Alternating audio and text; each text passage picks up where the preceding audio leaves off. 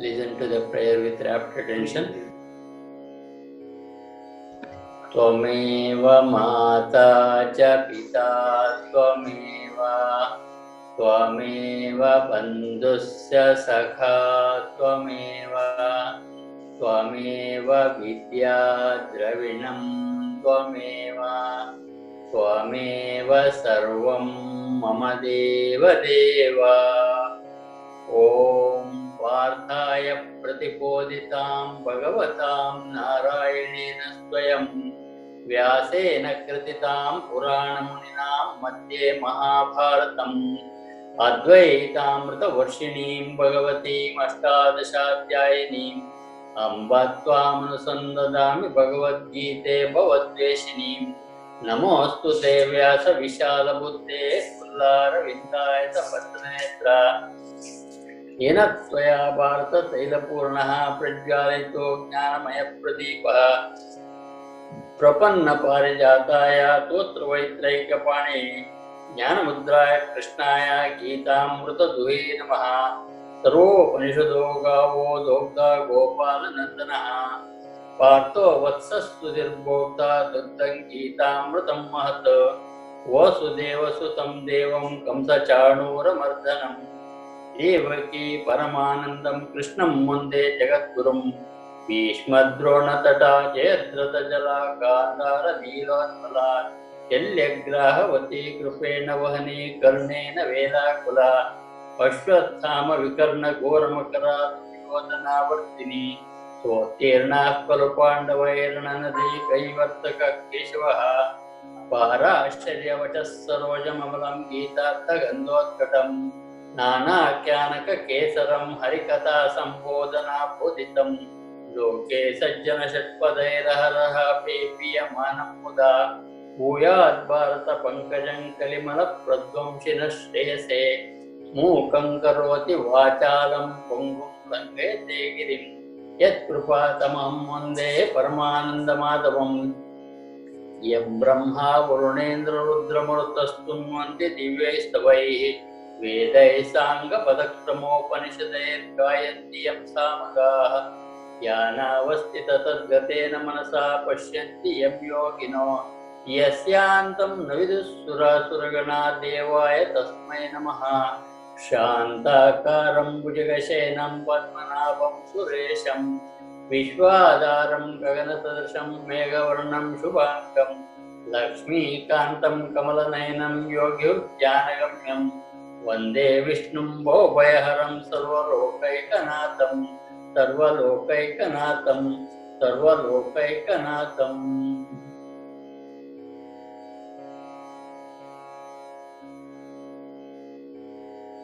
ಸಂಪೂರ್ಣ ಮನಸ್ಸು ಉಸಿರಾಟದ ಕಡೆಗೆ ಇರಲಿ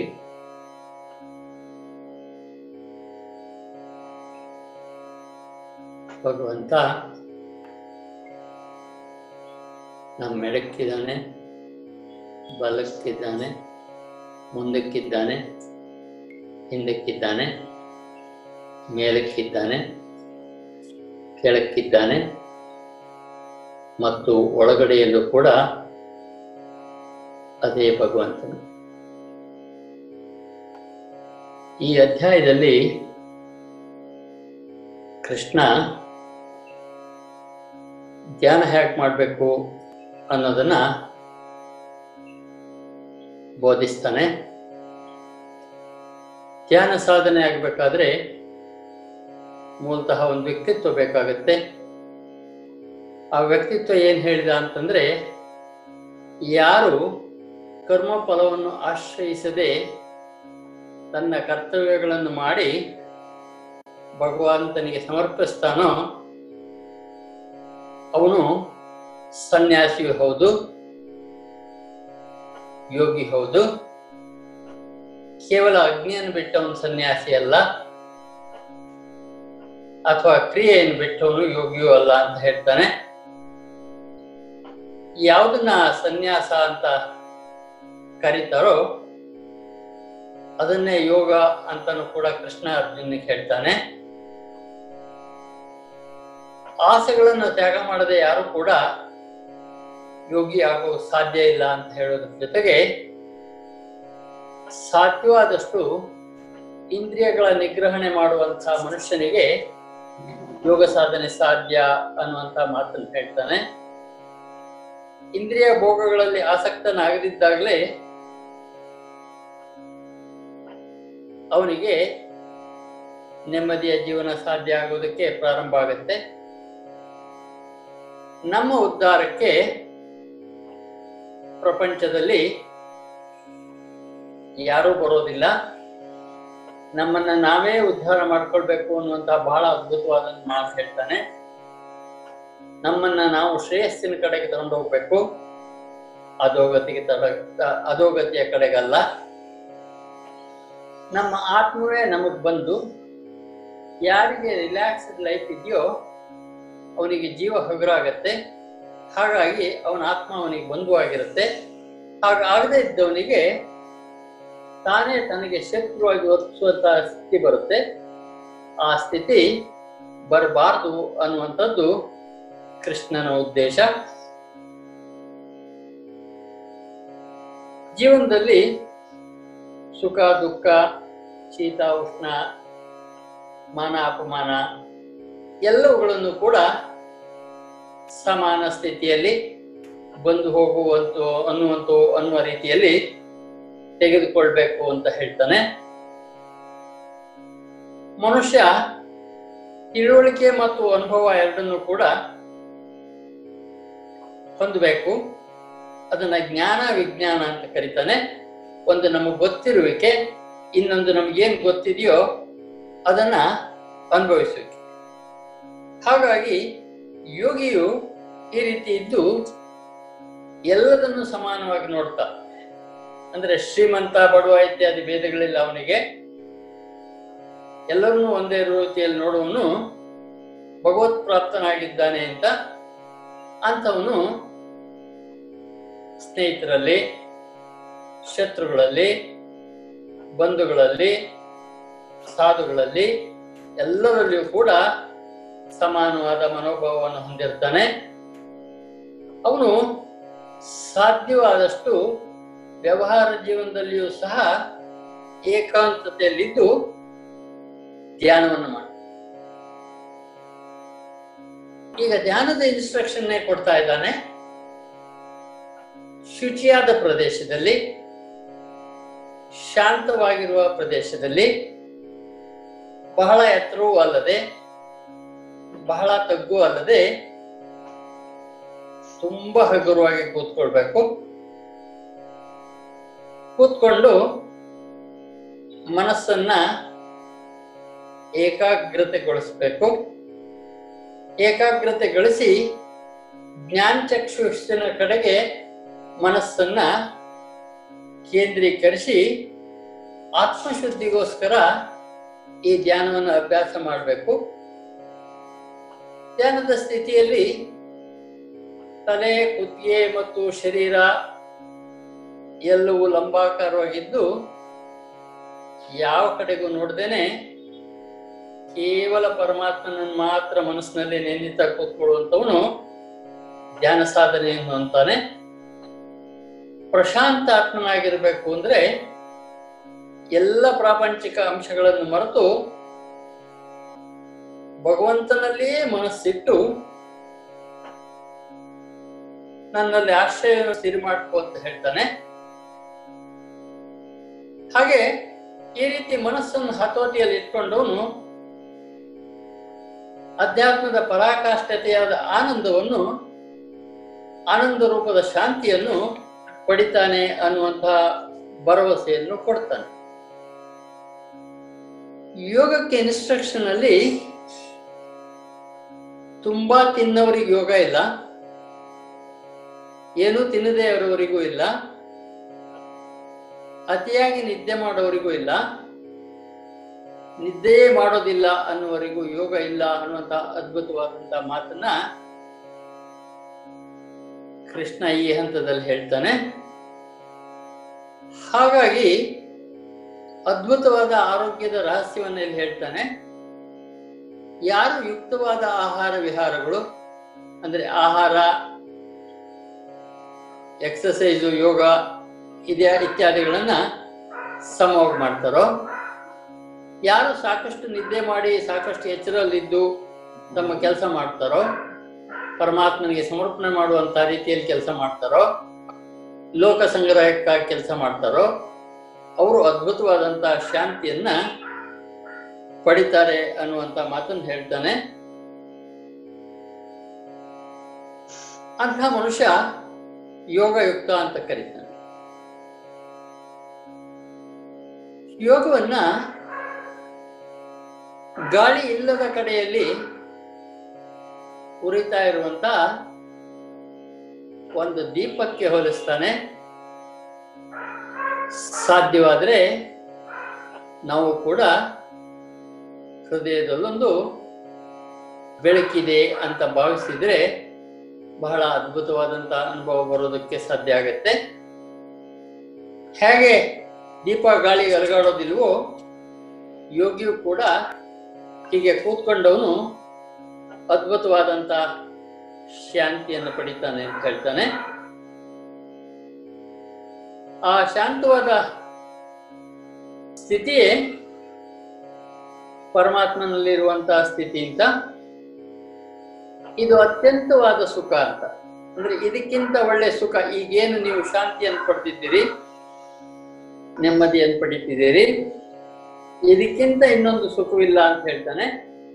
ನಮಗೆಲ್ಲಿ ಭಗವಂತ ಕಾಣಿಸ್ತಾನೆ ಅಂತಂದ್ರೆ, ಈ ಶಾಂತ ಸ್ಥಿತಿಯಲ್ಲಿ ಪರಮಾತ್ಮನ ಸ್ವರೂಪದಲ್ಲಿ ಕೂತ್ಕೊಳ್ತಾನೆ. ಇದರಿಂದ ವಿಚಲಿತ ಆಗೋದಿಲ್ಲ. ಈ ಶಾಂತಿಯನ್ನು ಪಡೆದಂತ ಮನುಷ್ಯ ಇದಕ್ಕಿಂತ ದೊಡ್ಡದು ಇನ್ನೊಂದು ಇದೆ ಅನ್ನುವಂತಹ ಭಾವನೆಯನ್ನು ಬಿಟ್ಬಿಟ್ಟು ಈ ಸ್ಥಿತಿಯಲ್ಲಿದ್ದಾಗ ಎಲ್ಲ ದುಃಖಗಳಿಂದಲೂ ಕೂಡ ಅಲಗಾಡೋದಿಲ್ಲ ಅಂದ್ರೆ ದುಃಖಗಳು ಕೂಡ ಅವನಿಗೆ ಕೇವಲ ಪರಮಾತ್ಮನಿಂದ ಕೊಟ್ಟಂತ ಪ್ರಸಾದ ಅನ್ನುವಂತ ಸ್ಥಿತಿ ಇದೆ ಅಂತ ಈ ಸ್ಥಿತಿ ದುಃಖ ರೂಪಿಯಾದಂತಹ ಸಂಸಾರದಿಂದ ನಮ್ಮನ್ನ ಹೊರಗಡೆಗೆ ತರುತ್ತೆ. ತುಂಬಾ ಅದ್ಭುತವಾದಂತ ಶಾಂತಿಯನ್ನು ಕೊಡುತ್ತೆ. ಎಲ್ಲ ಕಾಮನೆಗಳನ್ನು ತ್ಯಜಿಸಿದ ಮನುಷ್ಯ, ತಡೆದುಕೊಂಡವನು ನಿಧಾನವಾಗಿ ನಿಧಾನವಾಗಿ ಮನಸ್ಸಿನ ಸಣ್ಣ ಸಹಜವಾಗಿಯೇ ಯಾವುದಾವುದೋ ವಿಚಾರಗಳಲ್ಲಿ ಹೊರಗಡೆ ಹೋಗ್ತಾ ಇರುತ್ತೆ. ಹಾಗೆ ಹೋದಾಗ ಅದನ್ನ ವಾಪಸ್ ತಂದು ಮತ್ತೆ ಪರಮಾತ್ಮನ ಸ್ಥಿತಿಯಲ್ಲಿ ನಿಲ್ಲಿಸಿದರೆ ಆಗ ಪ್ರಶಾಂತಾತ್ಮನಾದಂತಹ ಯೋಗಿ ಅದ್ಭುತವಾದಂತಹ ಆನಂದವನ್ನ ಪಡ್ಕೊಳ್ತಾನೆ. ಅದನ್ನೇ ನಾವು ಯೋಗ ಅಂತ ಕರೆಯೋದು. ಯೋಗ ಅಂದ್ರೆ ಈ ಸಣ್ಣ ಶರೀರದಲ್ಲಿರುವಂತಹ ಚೈತನ್ಯ ಮಹಾ ಚೈತನ್ಯದೊಂದಿಗೆ ಒಂದಾಗೋದನ್ನು ಯೋಗ ಅಂತ ಕರಿತೀವಿ ನಾವು. ಆ ಸಿಗುವಂತ ಆನಂದವೇ ಪರಮಾತ್ಮ ಆನಂದ. ಅಂತಹ ಸಂದರ್ಭದಲ್ಲಿ ಆತ ತನ್ನ ಆತ್ಮನಲ್ಲಿ, ಆತ್ಮನನ್ನು ಎಲ್ಲರಲ್ಲಿಯೂ ಕೂಡ, ಎಲ್ಲರ ಆತ್ಮನನ್ನು ತನ್ನಲ್ಲಿಯೂ ಕೂಡ ನೋಡ್ತಾನೆ. ಯಾರು ಎಲ್ಲರಲ್ಲಿಯೂ ಭಗವಂತನ ನೋಡ್ತಾನೋ ಅಂತ ಮನುಷ್ಯನನ್ನ ನಾನು, ಅಂತ ವ್ಯಕ್ತಿಯನ್ನು ನಾನು ಎಲ್ಲಾ ಕಡೆಯಿಂದ ನೋಡ್ತೀನಿ. ನನಗವನು ಯಾವಾಗಲೂ ಆಗೋದಿಲ್ಲ ಅನ್ನುವಂತಹ ಅದ್ಭುತವಾದಂತಹ ಭರವಸೆಯನ್ನ ಕೃಷ್ಣ ಅರ್ಜುನನಿಗೆ ಕೊಡ್ತಾನೆ. ಭಗವದ್ಗೀತೆಯನ್ನ ಪ್ರಾಮಾಣಿಕವಾಗಿ ಓದ್, ಓದ್ತಾ ಇರುವಂತ ಎಲ್ಲರಿಗೂ ಕೂಡ ಈ ಭರವಸೆ ಅನ್ವಯ ಆಗತ್ತೆ. ಹಾಗಾಗಿ ಐಕ್ಯ ಭಾವ, ಪರಮಾತ್ಮನೊಂದಿಗೆ ಐಕ್ಯ ಭಾವ, ಭಾವವನ್ನು ಹೊಂದೋದು ಅಂತಂದ್ರೆ ಈ ಧ್ಯಾನದ ಸ್ಥಿತಿಯಲ್ಲಿ ಪರಮಾತ್ಮನ ಕಾಣುವಂಥದ್ದು ಅಂತ. ಇವೆಲ್ಲ ವಿಚಾರಗಳನ್ನು ಹೇಳಿದಾಗ ಅರ್ಜುನನಿಗೆ ಇದರ ಶ್ರೇಷ್ಠತೆ ಅರ್ಥ ಆಗತ್ತೆ. ಆದ್ರೆ ಯೋಗದಿಂದ ಹೇಳಿದಂತ, ಕೃಷ್ಣ ಹೇಳಿದಂತ ಮಾತು ನನ್ನ ಮನಸ್ಸು ಚಂಚಲ ಆಗಿರೋದ್ರಿಂದ ಗೊತ್ತಾಗ್ತಿಲ್ಲ ಅಂತ ಹೇಳ್ತಾನೆ ಮನಸ್ಸು ಚಂಚಲ ಅಲ್ಲ ಅಂತ ಕೃಷ್ಣ ಹೇಳೋದಿಲ್ಲ. ಖಂಡಿತವಾಗಿಯೂ ಮನಸ್ಸು ಚಂಚಲ. ಅದು ಗಳಿಗೆ ಗಳಿಗೆ ಬೇರೆ ಕಡೆ ಹೋಗುವಂತ ಸ್ವಭಾವ ಇರುವಂಥದ್ದು ಆದರೆ ಅಭ್ಯಾಸ ವೈರಾಗ್ಯಗಳಿಂದ ಇದನ್ನ ಗೆಲ್ಬೇಕು. ಬಹಳ ತಾಳ್ಮೆ ಬೇಕು ಅಧ್ಯಾತ್ಮಕ್ಕೆ ಅಧ್ಯಾತ್ಮದಲ್ಲಿ ಶಾಂತಿಯನ್ನು ಪಡೆಯುವಂತ ಪ್ರಯತ್ನದಲ್ಲಿ ಅನ್ನುವಂತ ಮಾತನ್ನು ಹೇಳ್ತಾನೆ. ಇನ್ನೊಂದು ಅನುಮಾನ ಅರ್ಜುನಿಗೆ ಬಂದ್ಬಿಡುತ್ತೆ. ಒಂದ್ ವೇಳೆ ಯೋಗ ಮಾಡ್ತಾ ಇದ್ದು, ಇನ್ನೂ ಸಿದ್ಧಿಯಾಗದೆ ಇದ್ದಂತ ವ್ಯಕ್ತಿಯೊಬ್ಬ ಶರೀರವನ್ನ ಬಿಟ್ಟು ಹೋಗ್ಬಿಟ್ರೆ ಎಲ್ಲಾ ರೀತಿಯಿಂದಲೂ ಅವನು ನಷ್ಟಭ್ರಷ್ಟ ಆಗ್ಲಿಲ್ವೇ? ಅಂದ್ರೆ ಪ್ರಾಪಂಚಿಕ ಸುಖವನ್ನು ಪಡೀಲಿಲ್ಲ, ಆಧ್ಯಾತ್ಮಿಕ ಸುಖವನ್ನು ಪಡೀಲಿಲ್ಲ ಅನ್ನುವಂಥದ್ದು ಆಗೋದಿಲ್ವಾ ಕೃಷ್ಣ ಅನ್ನುವಂಥ ಮಾತನ್ನು ಹೇಳ್ತಾನೆ. ಜೊತೆಗೆ ಕೃಷ್ಣ, ನಿನ್ನಂತಹ ಅದ್ಭುತವಾದಂತಹ ಶಿಕ್ಷಕರು ನನಗೆ ಸಿಗೋದು ಕಷ್ಟ. ಈ ಸಮಸ್ಯೆಗೆ ನೀನೇ ನನಗೆ ಉತ್ತರ ಕೊಡಬೇಕು ಅಂತ ಶರಣಾಗಿ ಮತ್ ಬೇಡ್ಕೊಳ್ತ. ಇದಕ್ಕೆ ಅದ್ಭುತವಾದಂತ ಉತ್ತರ ಕೃಷ್ಣ ಕೊಡ್ತಾನೆ. ನೀವು ಮಾಡುವ ಯಾವುದೇ ಒಳ್ಳೆಯ ಕೆಲಸ ಈ ಜೀವನದಲ್ಲಿ ವ್ಯರ್ಥ ಆಗೋದಿಲ್ಲ. ನೈಕಲ್ಯಾಣ ಕಶ್ಚಿತ್ ದುರ್ಗತಿನ್ ತಾತಗಚ್ಚತಿ. ಒಳ್ಳೆ ಕೆಲಸ ಮಾಡಿದವನು ಆ ಒಳ್ಳೆ ಕೆಲಸ ಅವನನ್ನ ಸರ್ವತಾ ಎಲ್ಲ ರೀತಿಯಿಂದಲೂ ಕಾಪಾಡುತ್ತೆ ಅನ್ನುವಂತಹ ಅದ್ಭುತವಾದಂತ ಮಾತನ್ನು ಹೇಳ್ತಾನೆ. ಒಂದು ವೇಳೆ ಸಿದ್ಧಿ ಆಗೋ ಮುಂಚೆ ಶರೀರವನ್ನ ಬಿಟ್ಟರು ಕೂಡ ಈಗೇನ್ ಸಾಧನೆ ಆಗಿತ್ತು ಈ ಸಾಧನೆಯ ಮುಂದಿನ ಸಾಧನೆಗೆ ಬೇಕಾಗುವಂತಹ ಜೀವನದಲ್ಲಿ ಮುಂದಿನ ಜನ್ಮದಲ್ಲಿ ಯೋಗಿಗಳ ಮನೆಯಲ್ಲಿ ಆಗ್ಲಿ, ಅಧ್ಯಾತ್ಮ ಶ್ರೀಮಂತರ ಮನೆಯಲ್ಲಾಗ್ಲಿ, ಅಥವಾ ಯಾವ ಸಾಧನೆ ಮಾಡಬೇಕಾಗಿತ್ತೋ ಆ ಸಾಧನೆಗೆ ಪೂರಕವಾಗುವಂತಹ ವಾತಾವರಣ ಇರುವಂತಹವರ ಮನೆಯಲ್ಲಿ ಹುಟ್ಟಿ ಹಿಂದಿನ ಅಭ್ಯಾಸದ ನಂತರದ ಸಾಧನೆಯನ್ನು ಮಾಡಿ ಅವನು ಮತ್ ಪುನಃ ಮುಂದುವರೆದು ಈ ಧ್ಯಾನದ ಸ್ಥಿತಿಯನ್ನ ಆತ್ಮ ಸಾಕ್ಷಾತ್ಕಾರದ ಸ್ಥಿತಿಯನ್ನ ಬ್ರಹ್ಮವನ್ನು ನೋಡುವಂತಹ ಸ್ಥಿತಿಯನ್ನ, ಸ್ಥಿತಪ್ರಜ್ಞತ್ವವನ್ನ ಪಡಿತಾನೆ ಅನ್ನುವಂತ ಮಾತು ಹೇಳ್ತಾನೆ. ಧ್ಯಾನದಲ್ಲಿ ಕೃಷ್ಣ ಹೇಳುವಂತ ಅದ್ಭುತ ಮಾತು ಅಂದ್ರೆ, ನಮ್ಮ ಕೆಲಸವನ್ನ ಲೋಕ ಕಲ್ಯಾಣಕ್ಕಾಗಿ ಮಾಡಿ ಪರಮಾತ್ಮನಿಗೆ ಸಮರ್ಪಿಸಿದರೆ ಅವನು ಯೋಗಿ ಅಂತ ನಾವು ಕರಿತೀವಿ.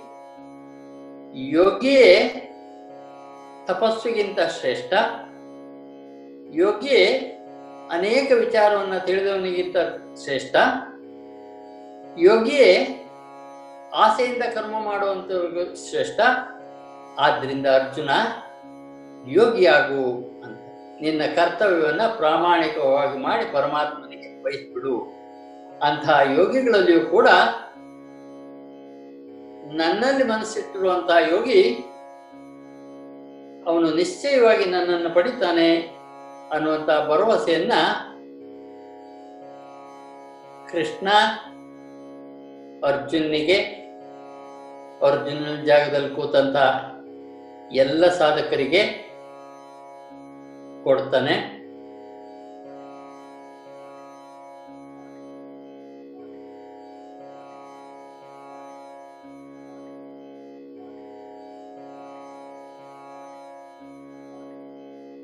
ನಿಧಾನವಾಗಿ ಸುಂದರವಾದಂಥ ಅನುಭವವನ್ನು ಕೊಟ್ಟಂತ ಪರಮಾತ್ಮನಿಗೆ ನಮಸ್ಕಾರ ಮಾಡ್ತಾ ಕೈಗಳನ್ನು ಕಣ್ಣಿನ ಮೇಲೆ ಇಟ್ಕೊಂಡು ಕಣ್ಣು ಬಿಟ್ಬಿಟ್ಟು ಪರಮಾತ್ಮನಿಗೆ ತುಂಬ ಸುಂದರ ಅನುಭವವನ್ನು ಕೊಟ್ಟಂತ ಪರಮಾತ್ಮನಿಗೆ ನಮಸ್ಕಾರ ಸಲ್ಲಿಸ್ತಾ ಕಣ್ಣುಗಳನ್ನು ಬಿಟ್ಬಿಟ್ಟು